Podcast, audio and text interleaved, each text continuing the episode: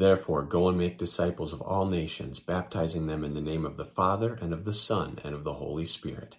Matthew 28 19.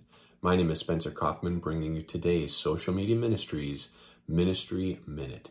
This verse is a founding verse of social media ministries. It is one of our core beliefs that we are called, you are called, to go and make disciples of all nations.